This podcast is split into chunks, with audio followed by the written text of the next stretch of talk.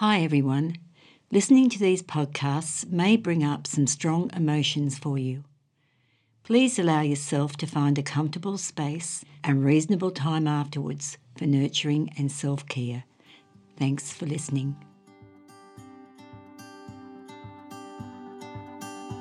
Hey, welcome back. Hi again, Jerry. It's really good to be back here again. Yeah, that was a great um that was a massive chat we had last night. Went way on. Yes, it did. Yeah, I was quite surprised when you told me how long we've been talking. I couldn't believe it. I only checked the clock at like 29 minutes, I think, and, and thought, oh, yeah, we'll start winding up. And we ran out to like 40 something. We did. um, so much to. But I think, you know, one of the great things that I've found in, in starting to do these podcasts with you, Jan, like from the outset, episode one, and like we're on 19 now. Wow. Isn't that amazing? You've done 19 podcasts, yet. and you've done them too. I just press a button. um, but is that there is these conversations are so rare and yet they shouldn't be. Mm. Having, as you say, difficult conversations with kids, but more than that, having, and I, I don't like to use the word difficult, Mm. but rare, perhaps, strong, deep, connecting conversations. Um, I gave a talk a couple of weeks ago to a men's group um, in one of the local councils. It's such a wonderful program that the the council facilitator come up with this idea, get a bunch of men together in their in their council area. Uh, we'll go and play a few rounds of mini golf, um, have some snacks, and talk about men's stuff. Um, and it's such a great program, and, and they're actually going to be sort of doing this on a monthly basis, on a more regular basis. So I got to talk about my journey and, and men's behavioral change and mental and emotional health and things.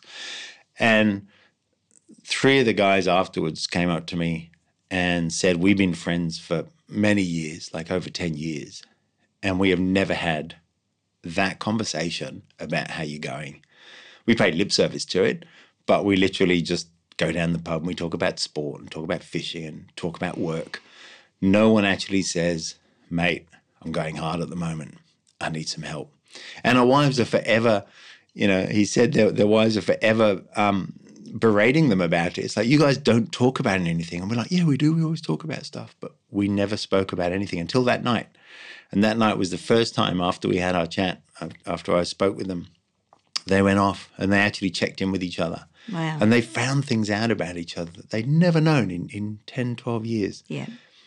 And so to say that, yeah, it's rare to have these amazing conversations where we're really talking about what's making us tick in the right or the wrong direction. Um, wonderful. So that's why they go on so much, I think. Yeah. So hopefully people will listen to these and and um, yeah, go and have conversations, real conversations with people. Real conversations, that's exactly right. Um, difficult conversations can be the word for children. However, I do, and I really do get you what you're saying about rare conversations around what adults might talk about. It, it can be rare, and especially with men. Oh, so much. And I think that's we we hearkened on it in in part one um, was about how we.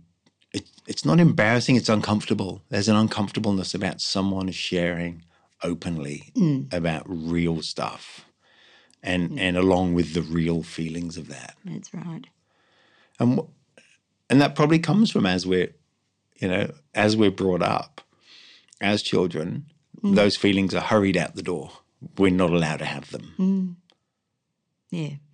It, it, it, it hurts me when I hear uh, boys told to get over it and not be a girl, stop being a sissy if they're hurt. it's such a classic Yeah. cultural response isn't it Yes. crying like a girl Yeah. And I just feel for those little boys because they're only little boys and they need to know that their feeling and their emotion and their pain and their emotional reactions, just like a girl or doesn't matter, a boy or girl. crying like a human being they're a little human.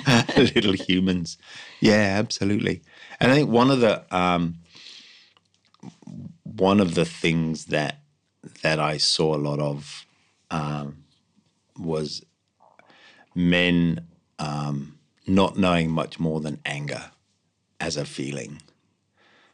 But there's so much underneath that, hey, that hasn't been processed. Well, I'll use that statement again. The level of the anger is the level of the pain. And that's why we often, counsel will often draw the iceberg, you know, to, or the, um, because the iceberg, if, when drawn, the behaviour is, you, it's like the relation is there, the behaviour is the tip, like the tip of the iceberg, what you can, what you can see. Uh, then underneath, in the middle, you've got the feelings. And then way, way, way down the bottom, you've got the needs that are actually so not even known for some people, or they don't even know that they could even have them, mm. and or are allowed to have them. They they don't even feel as though they've got permission to have needs. Often it can be a case of just looking after everybody else. You mentioned that in one of your earlier podcasts, hey, about how especially young women are brought up or young girls brought up to really think that their needs are not important. It's like everybody else's needs come first. And then if there's anything left, look after your own. But really, everyone else is to come first. Well, it's selfish. Hmm. Often, I've heard that so often in the counselling room. I think it's, I don't know whether it's getting better. I definitely know it as far as older people are concerned. It was ingrained in them. It was ingrained, absolutely, that you didn't think of yourself. And some women didn't even know what I was talking about if I said, What do you need? If I drew the iceberg, and because their behaviours, they have they might have some really outbursts, or they can, you know, be hurting themselves or whatever. Um, and then when you look, you just draw the the iceberg and just say this is the tip of the iceberg. This is what you can see. So tell me about your behaviours. Then we look at the feelings that they have, which is can be confusion, sadness, hurt, frustration, anger, guilt, uh, anxiety, depression. And then when we go down, and what are you? What are what are your needs? What do you mean? What what are my needs? Well, you've got the you've got feelings. You you, you have needs, and then they say, I don't know what you mean. Well, it can be, for example, when you, once they start, it's really interesting because then they when you start, well, is that something that you maybe are not able to talk about? Maybe that's a need that you've got inside you. Oh, yes, I've got those. And then, well, what what is it that you feel you absolutely would like? What do- what do you need? I need somebody to really show me they love me. I need to be able to talk to openly about um, what's happening for me. I need I need uh, people to sort of I need to be able to find more friends. I feel lonely. I need I need a hug. You know, and so when I do it, I do it on the whiteboard and I write all these down. And of course, then they're looking at the whiteboard with all their needs, which is squashed down the bottom, and their feelings are in the middle, sitting on top of that. And then, then we're writing what their behaviour's like because they've told me that, you know, they, they get, get angry and they shout or whatever. And then they get to see that that that they're not able to express how they really feel or what they what they're really needing. That's that must be huge for someone to see that written out for the first time. Oh, but did it last week and it was overwhelming. Wow, was that in a couple's? Um, yes, that must have been amazing to mm. share that. Mm. yeah, and it was a great, incredible situation, incredible. Wow. So one one of the couples was sharing that, and their Both. partner. Oh, so they were each both sharing that. Yeah. And was that a revelation to the other person? Yeah. And it's just wonderful when that happens because it allows them to see that those feelings are genuine and real. And why, why wouldn't you have those feelings and normalize them? And I just allow them to know, well, of course, if you've got all this going on, well, these are the feelings that are going to be attached to it. And then you're going to have these outbursts. Well, that's just the tip of the iceberg. That's what people can see, but this is what's really underneath it. So that angry outburst right at the top. Mm. That's the that's really all that people see. They just That- see this yeah. angry person being angry. Yeah. But underneath there is some really, really valid stuff that has never, ever been addressed. Mm, Because it's squashed way down the bottom. Wow. It's it's it's absolutely amazing to see some um, people's reactions to that exercise, to understand that this is a real this is real for them, and this is where it's it's interesting for parents to know if they're going to have squashed needs and these feelings. How are they meant to know how to adequately support a child with their feelings? so then it becomes that's that's the patterning. Absolutely. I was I was I mean I was laughing there because it's like, oh my goodness, that's like so obvious when you look at it, when you say it like that. Mm. That is so obvious. If you're doing that to yourself, mm. how can you hope to not pass that on to your child? Mm. because it's, no, don't know don't know any different. That people don't know because they've never known that they could express what what's a need. Yeah, yeah, that's right. What is a need? And how many people know what they need themselves? Um, I, as you know, um, we we shared listening to a Jordan Peterson podcast last week, and one of the great it actually made me laugh out loud when I was driving. When uh, Dr. Peterson said something about like you know we it, we expect our partners to mind read us as to what we want in a relationship when we don't even know ourselves what we want in a relationship. How can we expect the other person to? And it's like, oh my goodness, that's so true. Yes, Like, how often do we delve in there and go, what do I want in, in day to day? yeah, because we weren't given that opportunity often. You know? I had one lady uh, one years ago. I've do, I do it in um, my groups that, that I've run too, I did. Uh, this lady was quite um, got a quite a bit upset because I even asked her what her needs were to look at. You have to think about other people. You don't have needs. Oh, that was her response. Wow. How old was she? Oh, she would have been in her forties Wow. and struggling to find out who she really was. But it was beautiful when we unpacked it and just allowed her to know that she could give herself. It took a while, but now allow us to know that she could give herself permission to look at what she actually needed. Yeah. So, where do you start with that? Like, where do you start? Because obviously, there's a lot of, I mean, uh, the, that anger is not directed at you, it's just coming out because of all these things that are crushed down. It, does that anger need to ex- be expressed at someone, something, or can it be diffused and not expressed? Or is, it is, is it right to express it? Like, is it, is it, But anger's not a bad thing. This is what really um, anger's an emotion. It's a, it's a, it's it's an out. It's a feeling. It's a, it's mm, yes, it's an outburst. It's how it's done, and because if it's not expressed, then once again, where does it go?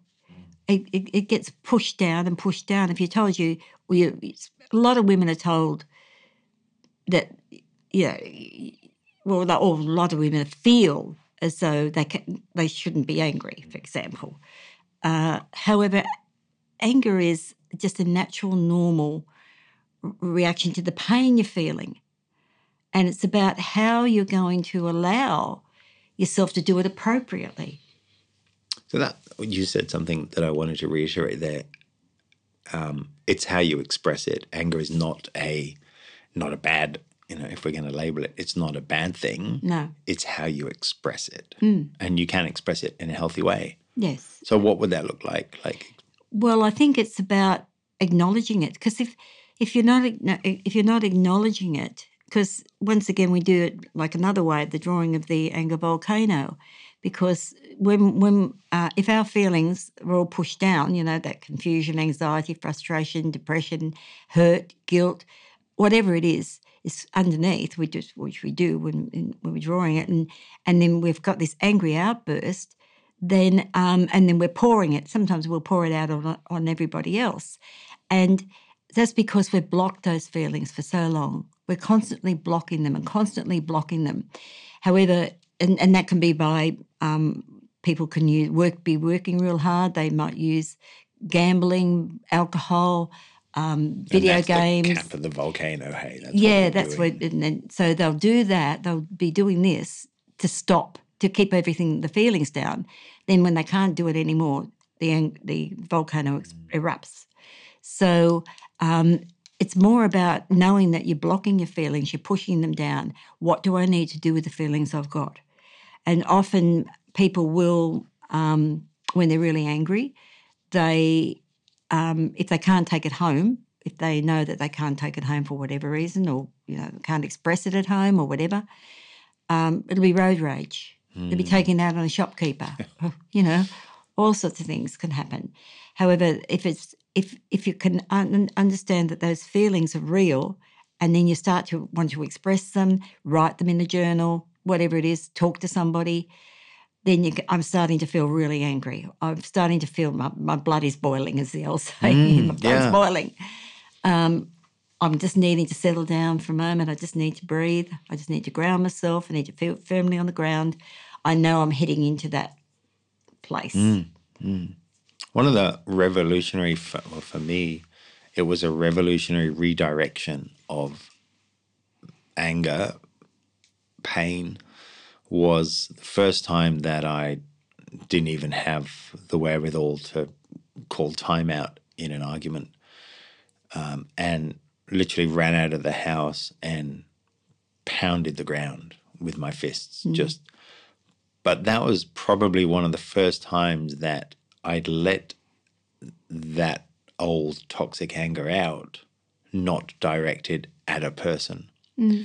And all of a sudden, there was a there was a slight shift there that was that person's not responsible for what you're feeling because they weren't in front of me. And that then it was almost like, well, okay, there's all this stuff in there. That person's not responsible, but they keep picking the top off my volcano, um, for want of a better metaphor, or you know, not on purpose, but by being in relationship with that person, these situations are literally unplugging every so often. But then if I take that anger and put it over there out in the back paddock, it's actually it's only finite. Like it's not an infinite store of pus. I mean, let's if we're talking metaphors, it's like taking the head off a spot Yep. and squeezing and squeezing. Eventually, all the stuff will come out, but you don't want to squeeze it on somebody. You, you squeeze it out. You know where this metaphor is going, um, but it was it was almost uh, it was a, such a revolutionary thing in my head that it's like okay, that person's not responsible for all of that stuff that's in there. But if, I, but because I'd kept unloading that stuff onto them for years, it's like my brain had made them responsible for that. And that's what um, you know, TR uh, taking responsibility with Relationships Australia really helped me see that that's my thing to process, and gave me a safe way to do that, or, or showed me that there is a safe way to do that. And I think that I think a lot of people are afraid of their own anger. Oh, absolutely. Yeah, uh, because uh, a lot of people don't, don't want to have those feelings because it's draining, it's exhausting. But we carry it for so long. And uh, no, and it can actually wear you out to feel extremely angry. And no, people don't want it. I never wanted it. When I when I used to, you know, as I've spoken about in another podcast, was you know, I used to get that pain in my chest when I felt angry. And I, I felt it wasn't me. It just doesn't feel right. And I knew I was never comfortable with anger. Um, I wanted to find other ways to express how I was feeling. But that is a, so anger is a top level kind of thing, isn't it? It's always masking something that Yeah. you're feeling. Yeah, it's painful. It's pain. Hmm. It's pa- masking a terrible pain at hmm. times. And but some people are going through so much, and you know we are all human. We go through so much at times, and it's about just acknowledging that and being kind to yourself first. Just acknowledging yourself and knowing that's why I always do when I doing my grief counselling, it's always about uh, you know letting people know that they're overwhelmed and then and they might be in a very stuck place for now, and it's horrible, and the feelings can be horrible. However, it is for now, and it can be really beneficial if you allow yourself to acknowledge it, and just perhaps make a little mantra up. I know I'm I'm stuck. I know it's for for now, and I'm okay can actually sometimes help people through that, Mm, that terrible. So they can know that their feelings are okay to have. Mm. Don't forget because their needs are squashed right down the bottom, and they're not. They're what they're wanting, sometimes out of life, out of their partners, out of their children. Um, what they want, you know, there there can be all sorts of things that are going on in their life because we, you know, it's difficult. Mm. Life is not sometimes a smooth road for people. It's not it's bumpy. But we take it out on other people, don't we? Yeah. Rather than accept that it's bumpy and this is how we're Yeah. feeling, So that's we right. dump it out on someone else. Yeah, just dumping, and um, sometimes if it's if it's a toxic way of doing it, it'll be a continual way. Mm. If it's toxic, So dumping, if, if I can offer, like dumping is never going to use up that anger. It's never going to get it out and then it'll not be there. It'll just kind of feed back and keep feeding back because it's not actually being processed out. It's just being dumped in a pile on, on people around you. Whereas a healthy processing of anger will actually in time use that up. yeah, uh, uh, with with understanding, with with knowing. So how do we do that? How what, what does that look like? Like how do we do that? How do we process anger in a healthy, safe way? Well, I think it if it was if it's if I would like to sort of look at it from the perspective that if there's really pressing issues going on in a person's life, they do perhaps need to talk them through. It could be a, a, a relationship issue. There could be feeling as though that they're going, you know, they're going to be a relationship breakup. It could be kids that needing, you're not, you know, having issues. There can be health issues. So it's about knowing that you can get the support to talk to somebody about it. This is this is creating all sorts of anger, feelings of anger to it. To it. I just can't cope. I'm just not coping, and I don't like the way I feel. So it could be about talking to somebody. Um, it could be checking in with the doctor. It could be making sure that you're okay. Yeah, because some there could be women that are going through hormonal issues. So that's not helping either. So it's about really knowing that you have the right to check in with yourself around your, your health, your well-being, what you're feeling as though you, you're needing if you need to talk to somebody. Um, that sort of thing can can be a good way of working through. Um, that is for somebody that wants to work through their anger. That's a that's a, a key point there. I hmm. think that is for someone that wants to work hmm. through their anger. And then if that's if that's the case, then there's there's things places people can go what you can do. If a person's using anger because they can't take responsibility and they want to blame, then that's not going to stop easily hmm. because they like the feeling. Because anybody that's using anger because they won't take responsibility and want to blame, they believe they're entitled to do that. And so, therefore, they have to blame somebody else. And in my experience over all the years, I've done a lot of power, like a lot of work in domestic violence. Uh, in my experience, um, it is that power over that they want to keep.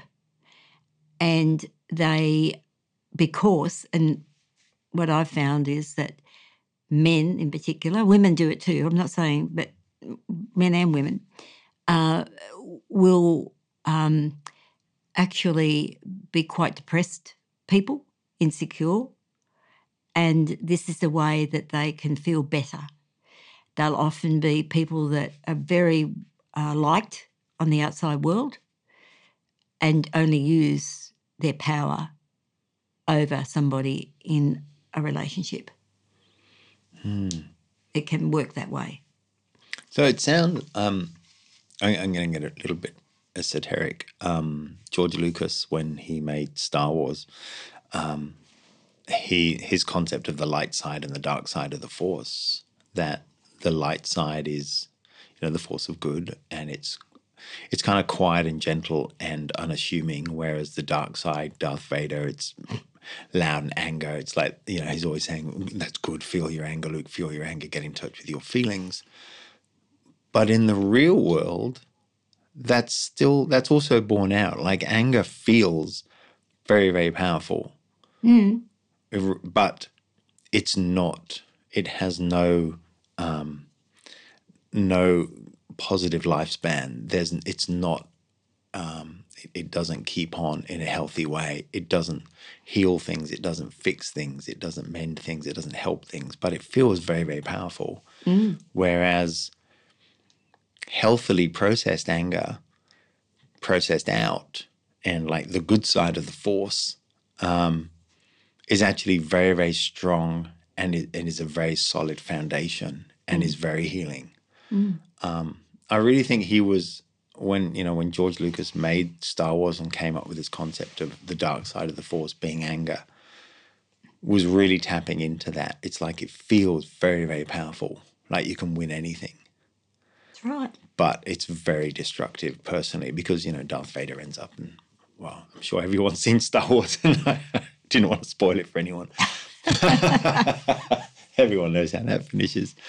Um, but just in case there's one person that hasn't seen Star Wars, I won't spoil it. Um, but yeah, the dark side of the Force is very destructive, both internally and externally. Hmm. That's so true. And and you know, somebody that uses power over somebody cannot fa- that cannot face being wrong hmm. because they have to blame, so they can never be wrong. Hmm. So that's the power over. Don't doesn't possibly doesn't want to lose that power. So And it will is continue. that why they hang on to, as people, it's more comfortable and secure to hang on to And that. once again, we've got to remember the body remembers, and their body is t- in tuned to the anger and to knowing that this is how they need to. f- The body will know that this is how it needs to be, Mm.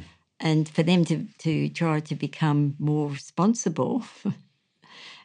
It's it's a very different feeling. I must like I still remember to I can still remember the feeling and there's still times unless I'm really conscious about it when I'm more happy to sit in resentment than forgiveness and understanding and, and a calmer place. It's more comfortable to sit in the dark side of the force than it is to sit in the light side of the force. Because my body remembers, because goodness, I lived in that for so much many more years than I've lived in the light side of the force. And it's like, remember that, Jerry? It's nice and comfortable, isn't it? It's strong, powerful. Pulling you back. it does. It's almost like It that. It's like, oh my God, I'm sitting in sitting in the poor me's and the resentments and the angers Yeah. because it's bloody comfortable. Yeah, that's It's like an old couch. Yeah, exactly.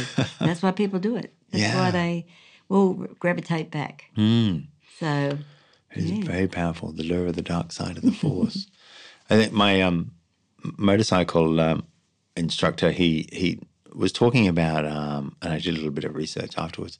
Uh, internal res- internal responsibility and external responsibility uh, with relation to car accidents. About how, uh, as a motorcycle rider, you need to be more respon- more self responsible um, because everyone else has got a big steel cage around them and motorcycle riders don't. And he said the biggest gift you can give yourself is to be internally responsible for an incident. So let's say a car pulls out on you, your instinct may be to go, he just pulled out on me, but you're not going to learn anything from that. But as a motorcycle rider, you can learn by going, I was the one in the wrong. I should have been more aware. I should have given him some buffer zone. I should have slowed down. I should have had my hands on the brakes. I should have watched that entry. And then you've taught yourself a lesson.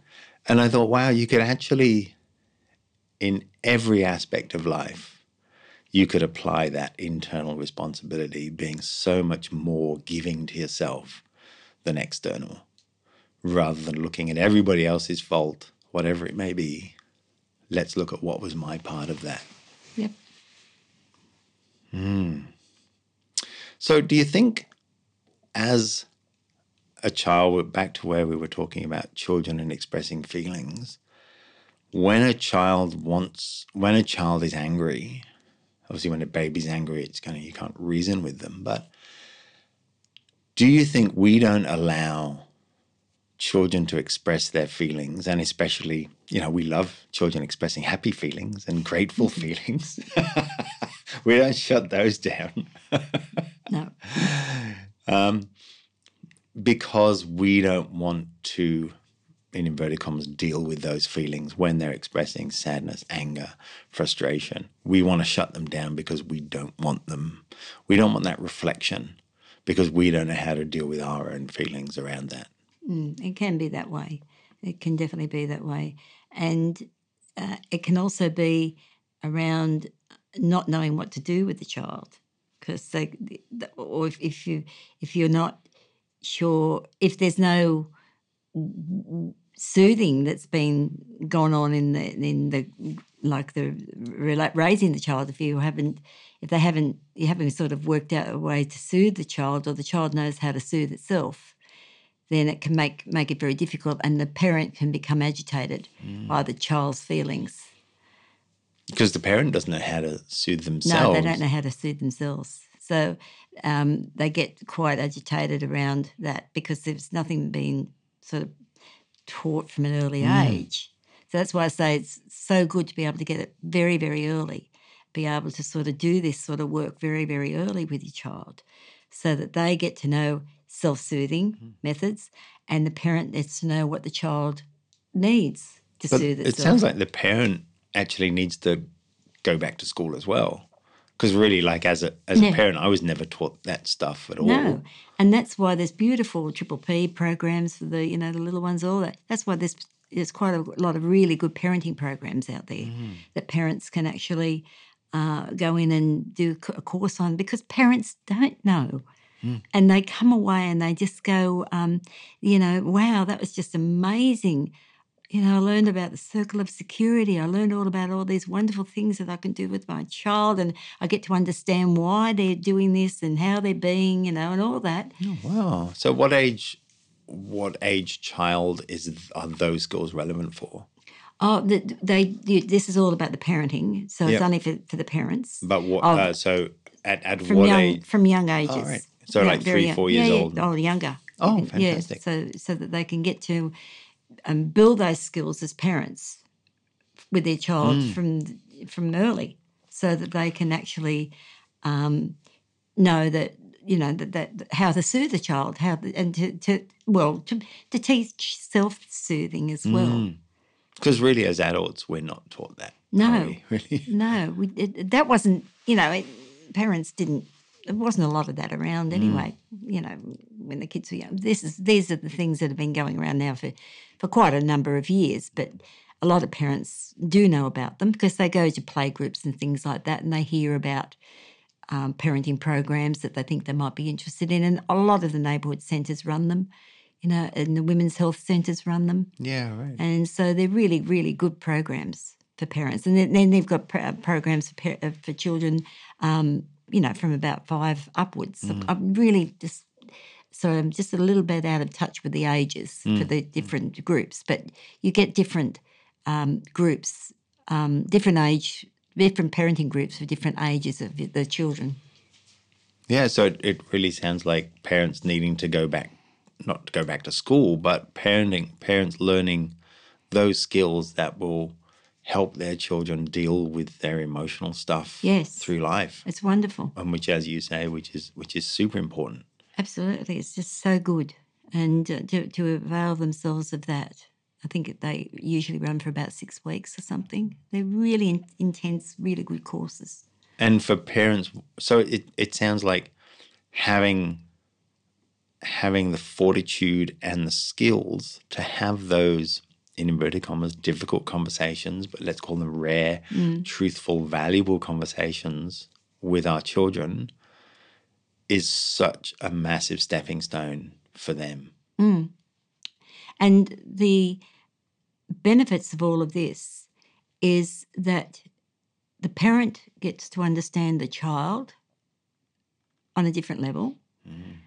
it's a bit like the love lang- languages. You can have those love languages can working with the child as well, and um, the benefits of that is that they, they, they get to understand and know their child better, and then the child has so much more trust in being able to share with that parent or care, significant caregiver in their life. And is it like, let's say there's people listening and they've got like, you know, 11, 12 year olds that they've really done none of this with. They've not been conscious at all about, oh my goodness, you know, I need to have these conversations.